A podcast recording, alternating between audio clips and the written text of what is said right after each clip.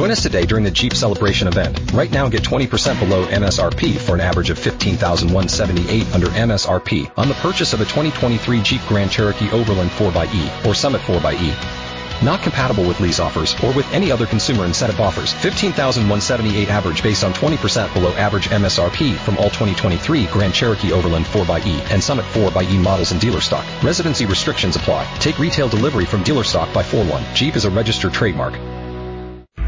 Broadcasting live from the ESPN 690 Anajar and Levine studios. This is Action Sports Jax on ESPN 690 with Brent Martineau and Austin Lane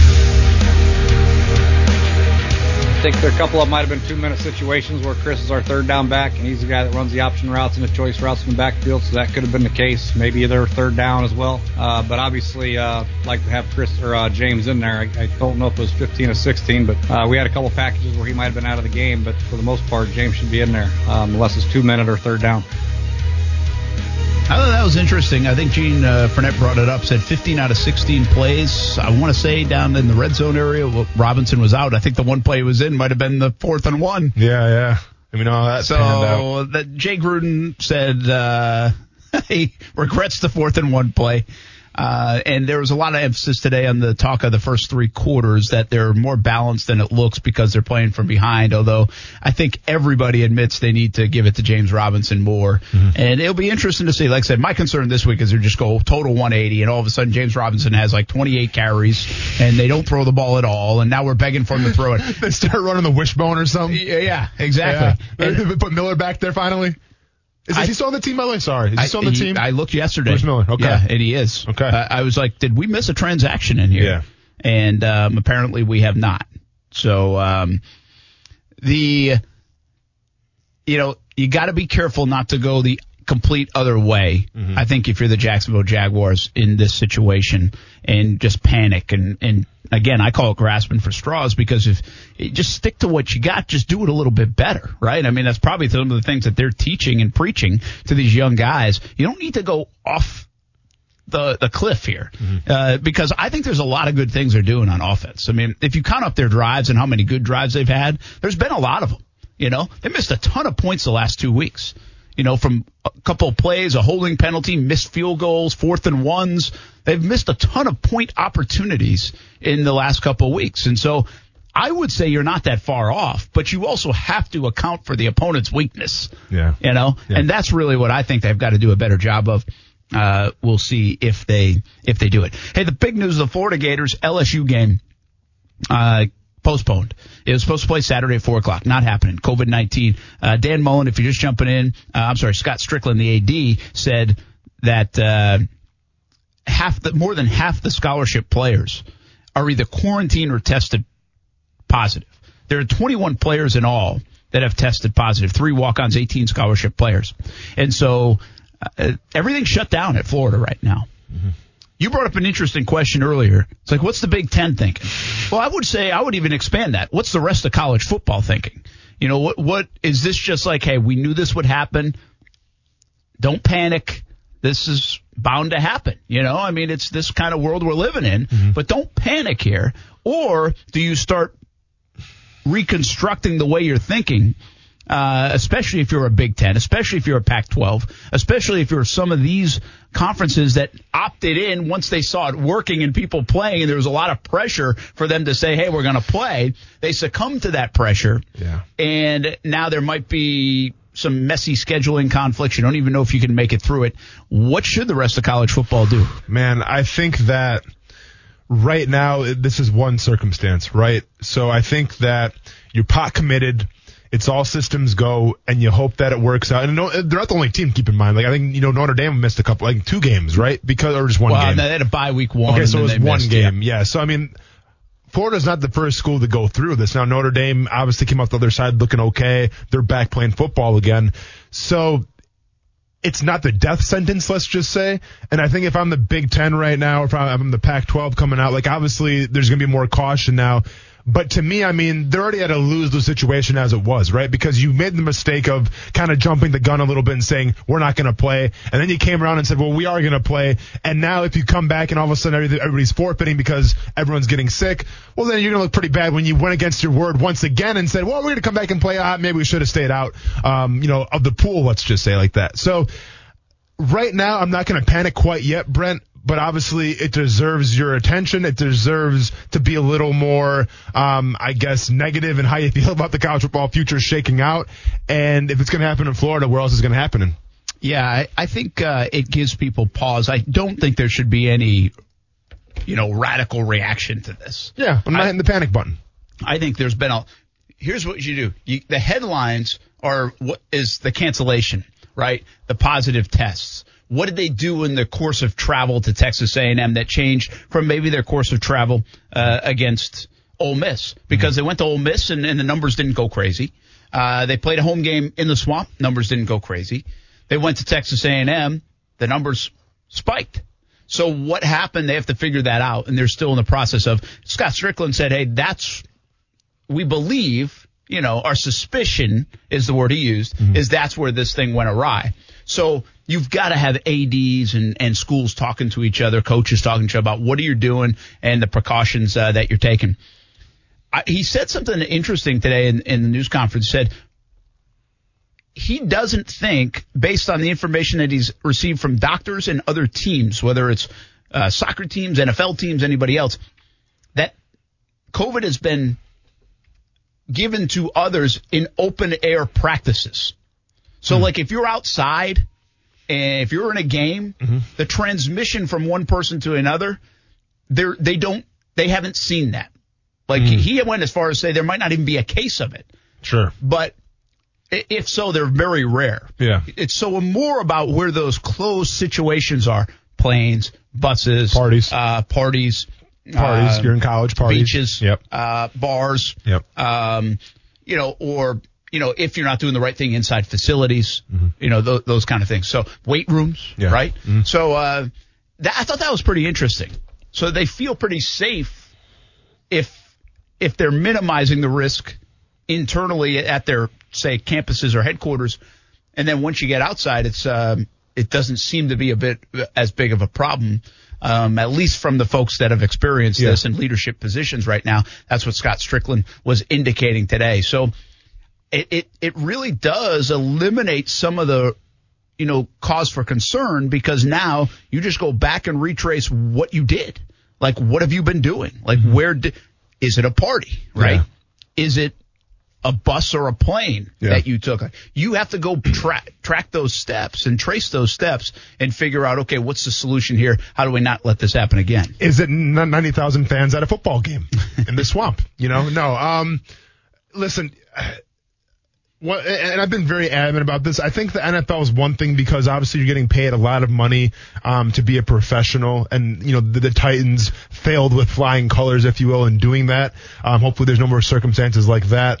But college is different. College is different when you have students on campus, when you have you know college kids doing college things, and that includes partying. Like I think that it's unrealistic to ask universities and kids, especially even football players, and I get there's a lot at stake, but to expect those football players to all just follow the rules and say, you know what, I'm not going to go out, you know, during this bye week. I'm not going to go out on a Sunday night because I'm just going to stay home, watch Netflix because I, that's what's right. Like, yeah, there's going to be a majority of people that probably do that, but the min- there's a, definitely a minority of kids that want to get out there with the full college experience, and unfortunately, that comes at the circumstances of maybe canceling some football games. Yeah, we'll we'll see. Uh, it's a, I think it's a tougher. It's easy to sit here, you know, from far away and be like, um, yeah, yeah, they shouldn't do this, they shouldn't do that. I, I do yeah. think there's almost this once you're playing sports and you're living your everyday life, there's almost this comfort level of like, oh, okay, we're kind of back to normal, mm-hmm. right? And yeah. so for a college kid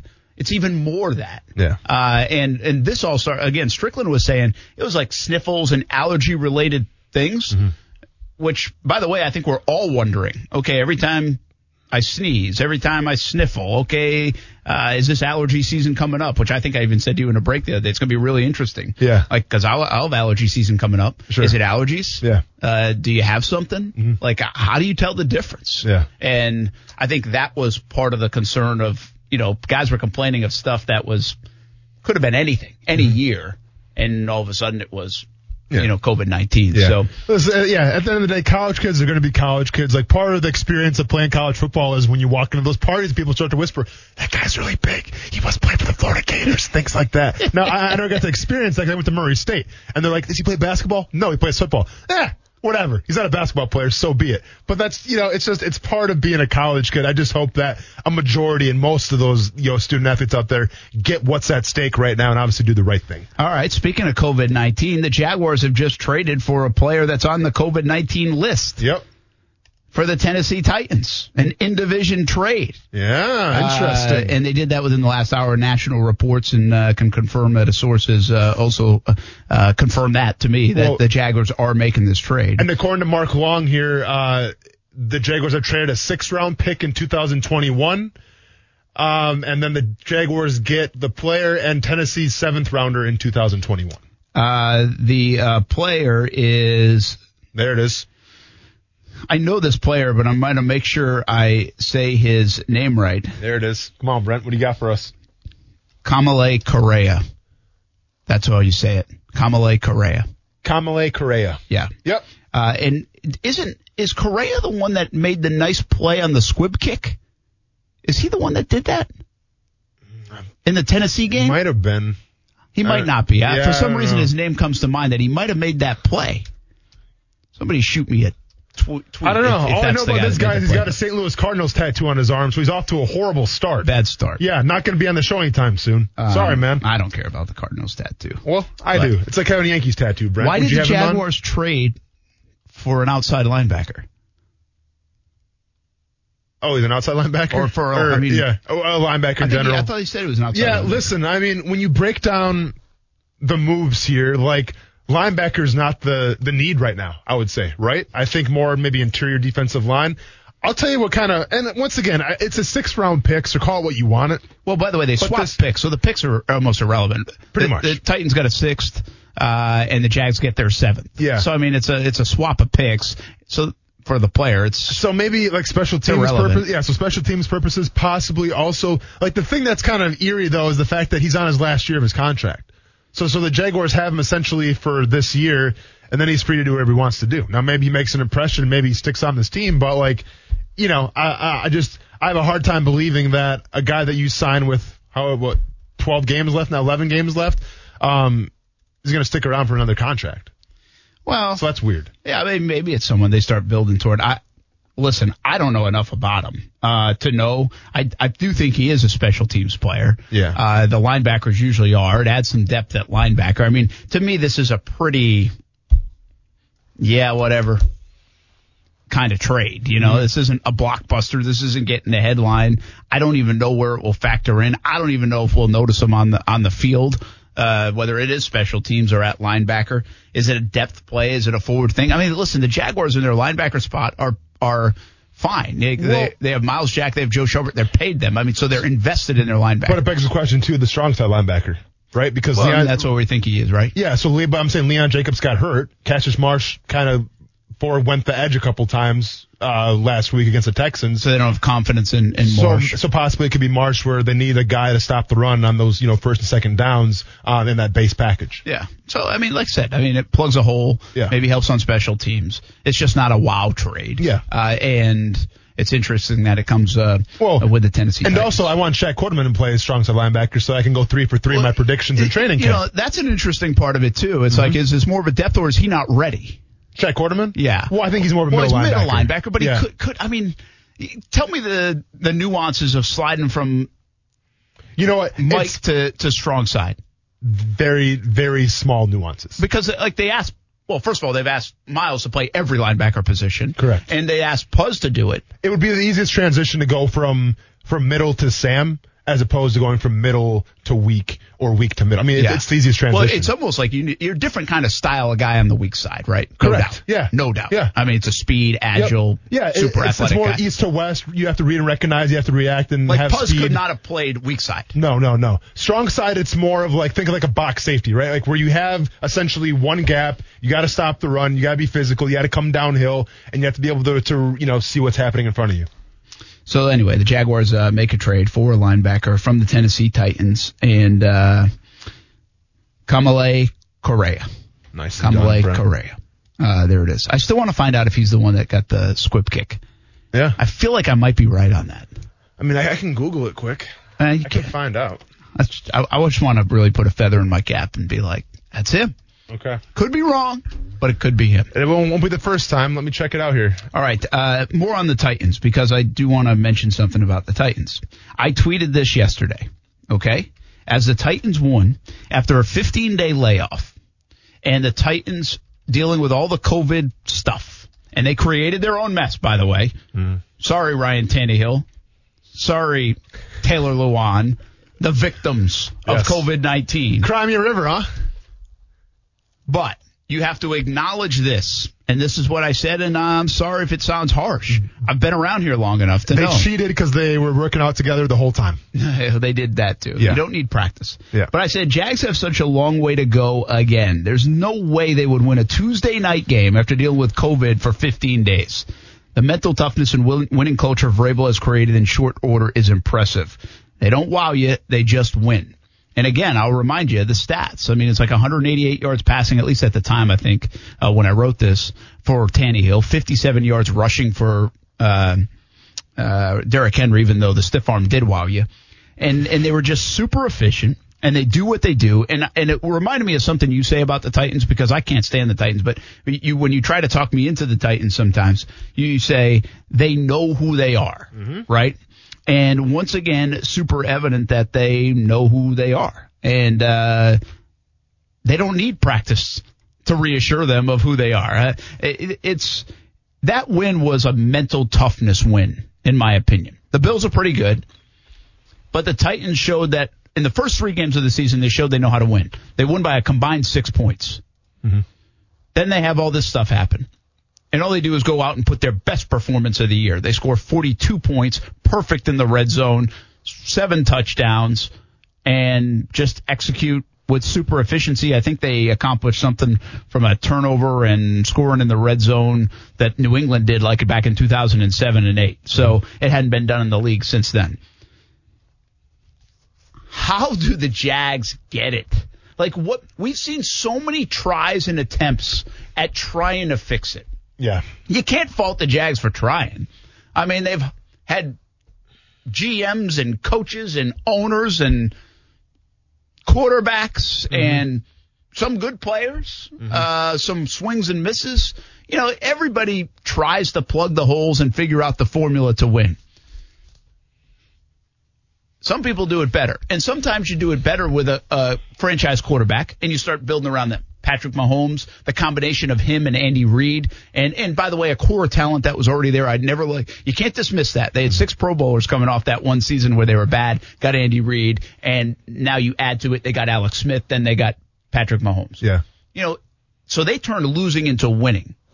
Uh, see, Baltimore's not a fair comparison, although they tried something outside the box and different, took a gamble, it worked with Lamar Jackson. Correct. Uh, but they know how to win. They've already had that winning culture. The Pittsburgh Steelers, you know, let Le'Veon Bell go, Antonio Brown go. You still got Tomlin. You heck, you lose your quarterback and you still win like eight games last year or seven games, whatever they did. Eight. And because they've won, they know how to win. Like it's already there. I'm talking about the teams that have turned it around. Like in Buffalo, it looks like they're trending to a spot where they're going to win for a bit. Like I don't know how big, but this wasn't like, hey, they went to the playoffs against Jacksonville and then they went two and fourteen. They regressed, No, no. they went from the playoffs in Jacksonville. That was the early part of the build. Now they continue to get better and better, and they're probably the favorites in the AFC East right now. Mm-hmm. They were patient with a quarterback. They got McDermott in. Mm-hmm. And he's obviously been very good. And then some of their personnel moves, they did take a bit of a gamble. They went out and said, hey, we need Stefon Diggs. Yeah. You know, we're going to trade away what looks like a lot. At least it did to me. And Stefon Diggs has worked out. Uh, you know, the Rams, what did they do? Well, to me, the, what they did is McVay. Like McVay is totally different. He was this new wave. They took a chance on a young a young uh, coach and they hit on it. Mm-hmm. Uh, who's my other? Oh, the Raiders. The Raiders said, "Hey, we're going to take a guy out of the booth." And Jon Gruden, obviously, there's history there, Yeah. but we're going to give him a 10 year deal, and we're going to take Mike Mayock from the NFL Network, and we're going to give him the opportunity to do it. And honestly, I'm not even sure if that's working totally, but it looks like it could be trending in a decent direction. I there's different ways to do it. The Jags have to find the way to do it because what Tennessee did is they took a guy that if you were around the NFL and if you've heard people talk, people said for a long time Mike Vrabel's going to be very good.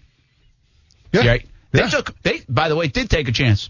Mike Mularkey's in Atlantic Beach right now, even though he had two winning seasons, like two of the winning seasons that Tennessee had had in like the previous decade, and they still said, you know what? I don't think he's, he's our guy. We're going to go with a different guy, and we're going to go get Mike Vrabel. Yeah. You know? Yep. So they did take a chance, and then they took a chance on Ryan Tannehill that worked out. They kind of fell into a little bit too, but they're now taking a chance with the big contract. So, what was the question?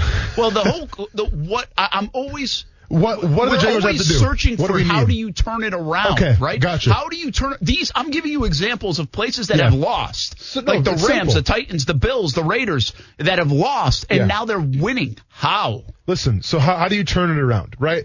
There is a reason why the Tennessee Titans, at least when I was making my, you know, preseason predictions, that they're going to be a shoe in way they, to win the AFC South.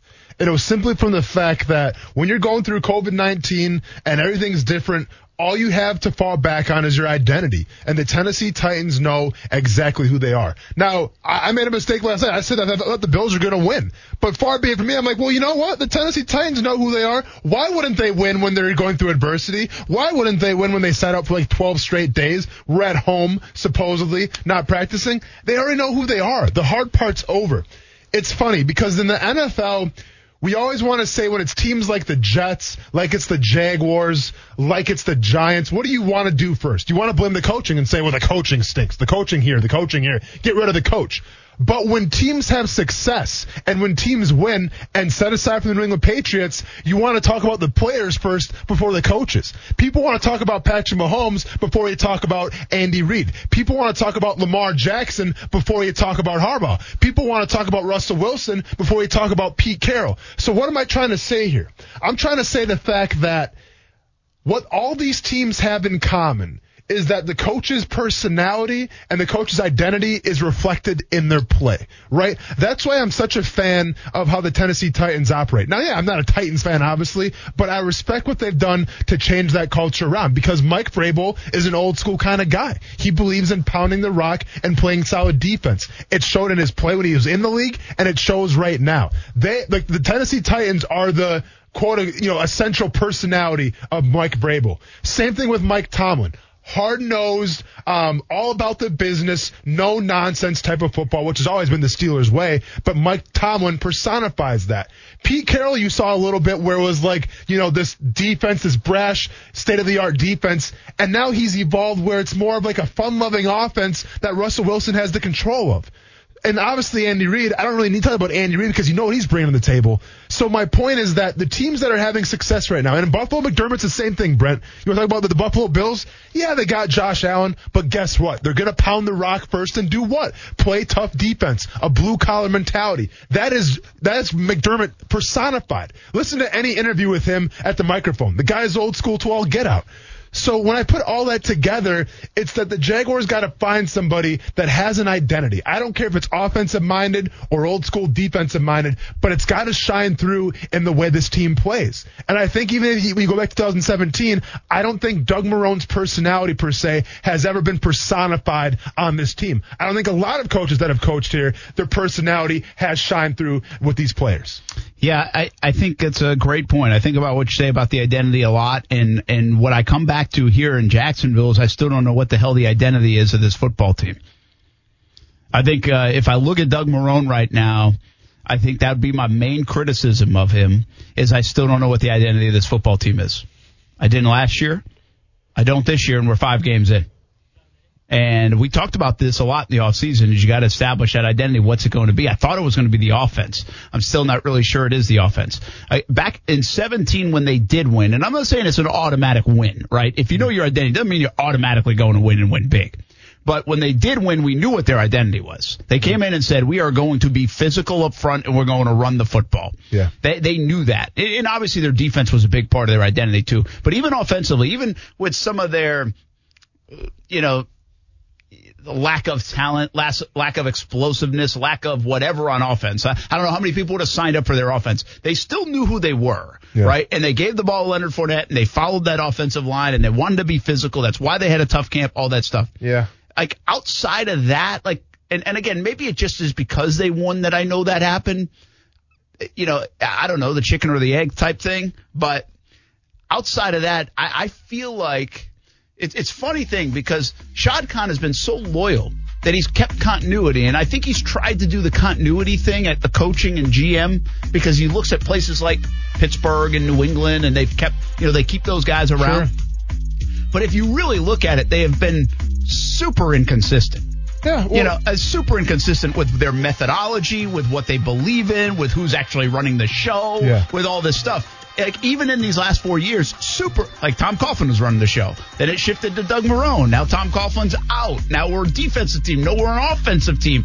I mean, it's really been inconsistent. Yeah, I mean, listen, like, I think back to when I had Jack Del Rio as a coach, right? When I first came in my rookie year. We went 8 and 8, but we still underachieved. But, like, we knew who we were. Like, Jack Del Rio, the very first day of training camp, he established what we were going to be. Simple as that. And if we didn't live up to those expectations, then we were out of here.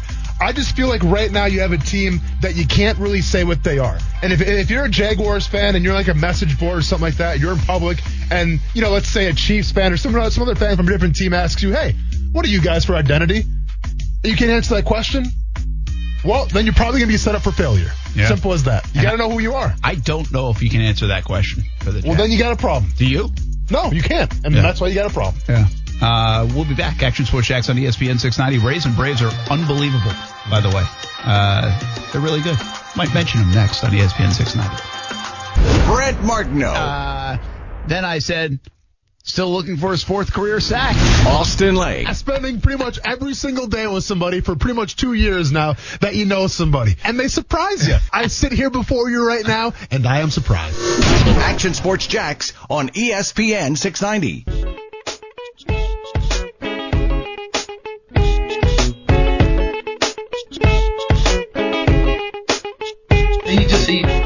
Stung him pretty good and he lost feeling but i think um you know after he got through that inning and came back in he got all of his strength back and and all and um, he should be okay we'll see in the morning was funny bone thing? Or? yeah yeah just stung him good and he lost you know went numb on him um it just takes a while to for it to come back You know who that is? That's uh, Snitker, the manager of uh, the Braves. But I don't know who he's referring wow. to. He's not referring to Duvall, is he? fool. Because Duvall had the oblique, I think. Another pretty big name Braves player. Uh, There's a bunch of them. Freeman, Albert Freeman. Freeman. I didn't. I didn't see that part, so he got dinged up on the on the funny bone. I didn't see that. I must have been flipping back and forth at, at that time. Uh, Braves are good. Yeah. They're on a roll, although Yeah. they almost blew it. did you see the Did you see the uh, questioning? Uh, there was a tweet that goes around on the virtual question, right? And there was somebody I don't know who it was, but it was the uh, Melancon, the pitcher, that saved the game for the Braves. But they had a runner on third, and and uh, the tying run would have been the runner on third. They were up seven nothing in the game, so they had eight seven tying Saw run on that. third. Yep. So this guy's asking a question, and like I get the context of the question, but he was doing such a bad job of asking the question, and and he was like, uh, he's like, do you take anything out of the fact that you you were able to wi- you know wiggle out of the jam basically and go up to nothing, even though you almost you basically blew the lead, Yeah. and so he's he's really having a hard time like asking the question, okay? Go. And Melancon's like, I don't get your question. And so he asked it again. I don't get your question. Ask it again. And he's like, we didn't blow the lead. Yeah. It's like, we didn't blow it. Yeah. you know, like we might have almost, like he didn't say this, but we, we didn't blow the lead. Yeah. And so he asked it one more time and he got, he's like, I, I just don't get your question. I'm not, I'm not even going to answer your question. Uh, but the funny thing is, like, I think I know what the reporter was going after. Yeah, Basically yeah. saying, hey, you almost blew the lead. Of course. Yeah, That could have been demoralizing. Like, it could have been awful. And instead, not only are you up to nothing, but you figured out a way not to blow the lead. Correct. You know? Correct. Uh, you held them off. Yep. And you just, it was just like this. You get some of the awkward, uh, uh, you know, because probably on the player side is like, am I hearing all this correctly? And uh, you know, some of us don't ask questions the the right way all the time, but Oh no, I Um, mean, I mean, but like, see, if that's the case, then I'd ask a new question. Like, I'm not going to triple down and ask the same question over and over when it's not getting through. Simple as that. It's like a like just subtle let it go. Don't Yeah. ask this question. Read the room, man. It's not working. Let yeah, it go. This guy was persistent, man. He was like, well, I'm going to ask the damn question. Yeah, like like he spent like his entire life waiting for this one question, and all of a sudden he's going to ask it. Like, let it go, man. It's all right. Braves and Rays is not going to be a blockbuster ratings win. No, not at all. Although I'm not really sure Houston and the Braves would. Braves and Dodgers. I don't know. I, I just Uh, don't. You know, it would have been a little better Dodgers with the Braves. Dodgers. Come on now. Yeah. Unless you were Dodgers Yankees, you're not going to win the ratings anyway. Uh, is it better or worse for the Houston Astros to be out of the play, out if they do get beat? Which Better- now they're down three nothing. But is it better Yeah. that they're out, or would it be better if they're in just because of the storyline? No, listen, it's it's better for me because I don't want to see the Astros. I I want to see the baseball gods prevail, and I don't want cheaters to win. N- nice guys are supposed to finish first, not last. Um, I think though that in terms of ratings and in terms of tuning in to watch, I think the Astros being in there would make a difference. I think that would put the needle um, a little more over just to say, well, we want to watch the Astros lose. Or if you're like that small fan base in Houston or around the country, really, where you like cheering for the winner, but then Houston's kind of been that front runner. So they have a lot going for themselves. I think when you have two new teams that I don't know, some people aren't familiar with, but like, you know, people aren't necessarily up to date on if it's the Braves or if it's the Rays, I think you got problems. Yeah, I, I think it's interesting. First of all, I think it would be better if they were in. Better if the Astros are in. Yeah, Be, well, one because the Rays are so small market, like in the sense they're not. Tampa's not small, but in the baseball sense, they are. Uh, it's not doesn't have a wide range of fan. They have no stars to watch. They, they- quite frankly, if you don't like baseball, they don't even really have an exciting brand of baseball that they play. Yeah. Uh, which I thought that's really interesting in Major League Baseball. What they did, they they use these bubble parks. And the Texas park is massive. Yeah. Like massive park. I mean, it might as well be the polo grounds this day and age. Yeah. And then the Padres park is already pretty big. It's not considered a hitter's park. Mm-hmm. No more balls fly out of there now, but, and it's got a shorter like indentation in, in right field. But that's like where they've been. And it's interesting in this day and age of home runs. Well, we finally got eight to seven yesterday thanks to a late rally. But outside of that, it's been a lot of pitching and not a lot of runs scored. So the brand of baseball, at least from the average viewer's mind, is probably like, that's kind of boring. You know, it's been a lot of good baseball if you really like baseball. But anyway, I think Houston being in would add to the storyline. So therefore, and it would be good versus evil potentially. And I think it would definitely be better for baseball.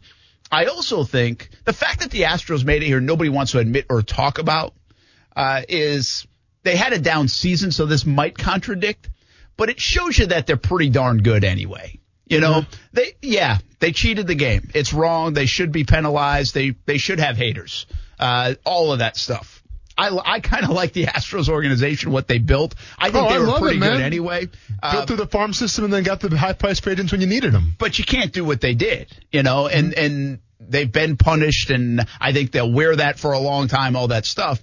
Uh, but I, I do think they're pretty good baseball players. I mean, those guys are pretty darn good. They don't have Verlander this year. That might have made a difference, although it's really been hitting with runners in scoring position. That's been a problem. And they have been about as, if, the, if there are baseball gods, Yeah. this Houston team this series against the Rays have been maybe the most unluckiest Yeah. three games I've ever witnessed in base in a baseball series. I mean, they have had more hits, they've had more guys on, they've hit into double plays. Last night the Rays had four great plays in the outfield. Three diving one and a one against the wall by Kiermaier and another play nobody was talking about earlier in the game at shortstop that was terrific, uh, that Adames made and Diaz picked over at first. That was a terrific play. They have made just about every play possible and the Astros have out hit them and had chances and they're not getting there. And of course the Altuve stuff has, has been really interesting from a karma, uh, standpoint since he was front and center in the cheating scandal and now he can't even throw it to first or second base.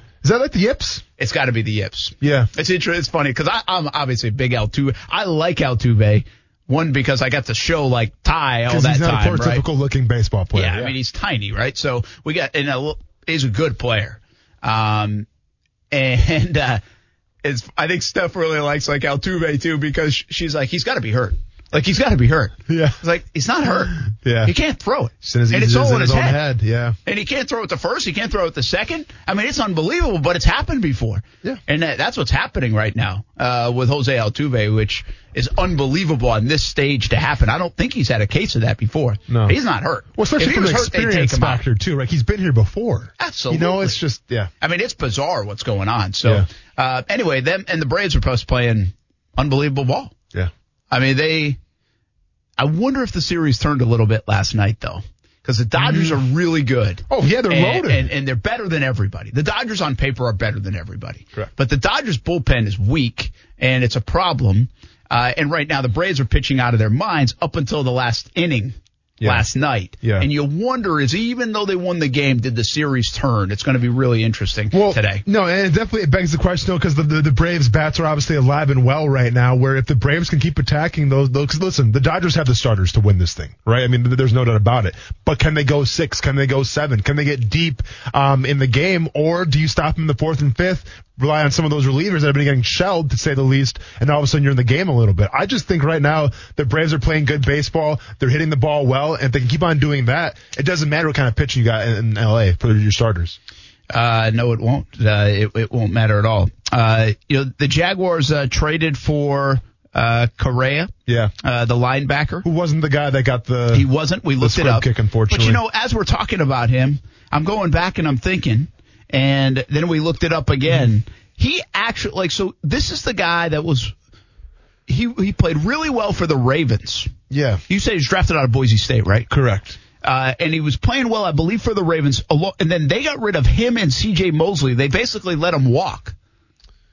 Yeah. And now the latest from Nashville is so then anyway, he goes and signs with the Titans. And I think he played pretty well last year. But now they're not like he was a healthy scratch last night. And so he's ticked off and basically wanted to trade. And earlier today, Vrabel basically said, "Hey, if we can't find a trade partner, we're, we're just going to release him." And uh, well, the Jags obviously were interested. So it's Yeah. it's an interesting uh, path from Correa, but I'm pretty sure he was with Mosley. Mosley, remember they let Mosley walk and get the big deal with the Jets, and uh, then obviously uh, they let Correa go as well. Even though I think that's somebody they could have signed. I think he was playing So- well for Baltimore at the time. Yeah, so he ended up getting drafted um, in the second round out of Boise State. Goes to Baltimore his rookie year. Um, plays in nine games, mostly a special teams guy. 2017 played in 16 games, once again kind of a special teams guy, and then gets traded to Tennessee in 2018 for a six round pick.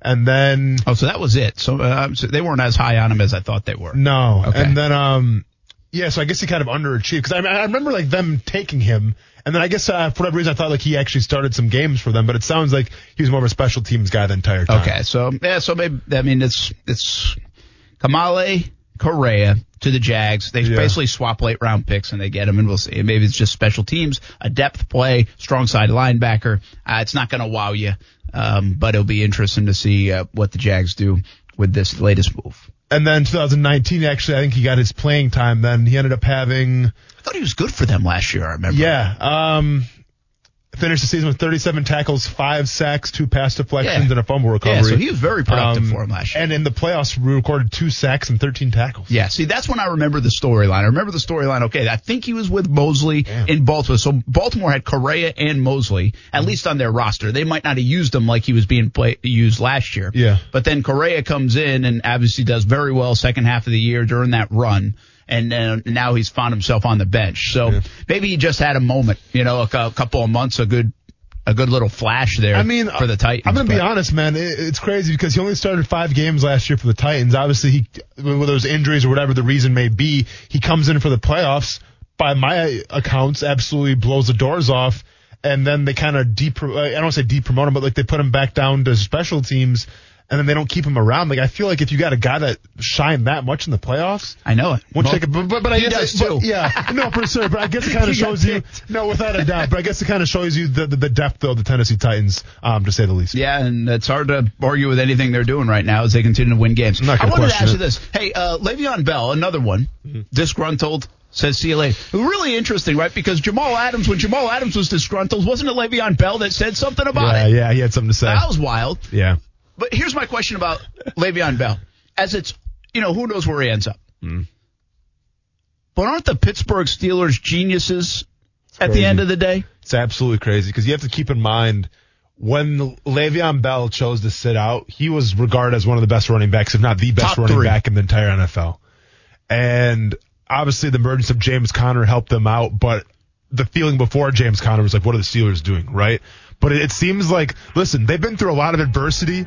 Antonio Brown, obviously, Le'Veon Bell. Like no other team in the NFL has lost essentially probably the best wide receiver at the time in the NFL, and at least the top three or the best running back on the roster as well. No team has ever done that. And it's almost like the Pittsburgh Steelers are a better team for having gone through that. And it goes to show you just what kind of organization at the top you have in the Pittsburgh Steelers, but also what kind of captain Mike Tomlin is as well. Yeah, I feel like uh, yeah they made a decision and they got better by getting rid of some guys. You know, some really star potential guys.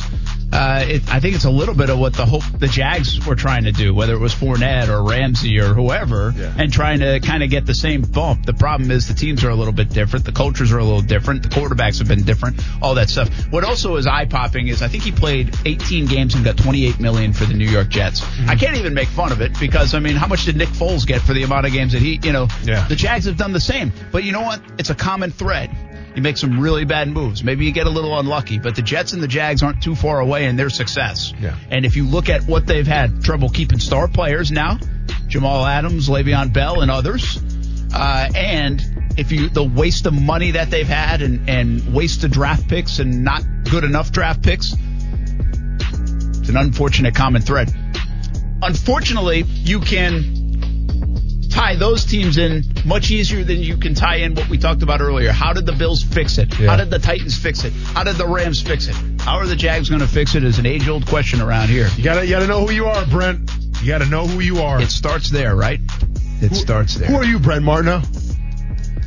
It's a good question. I'll think about it tonight. What's my identity? Sounds like a 2 and 14 season for ESPN 690. Yeah, I'll get my sunshine and rainbow shirt out. There we go. Now we're Maybe we'll have a talking. good battle of the sunsets tonight. You gotta know who you are, man. Know about the brand. We'll see you on TV tonight, CBS 47 and Fox 30. Jags Wired coming up tonight at 7:30 on Fox 30. Make sure you tune in for that one as well. We'll be back tomorrow on ESPN 690. Live Local Loud is up next. Oh, oh, oh, O'Reilly. You need parts? O'Reilly Auto Parts has parts. Need them fast? We've got fast. No matter what you need, we have thousands of professional parts people doing their part to make sure you have it. Product availability. Just one part that makes O'Reilly stand apart. The professional parts people. oh, oh, oh, O'Reilly.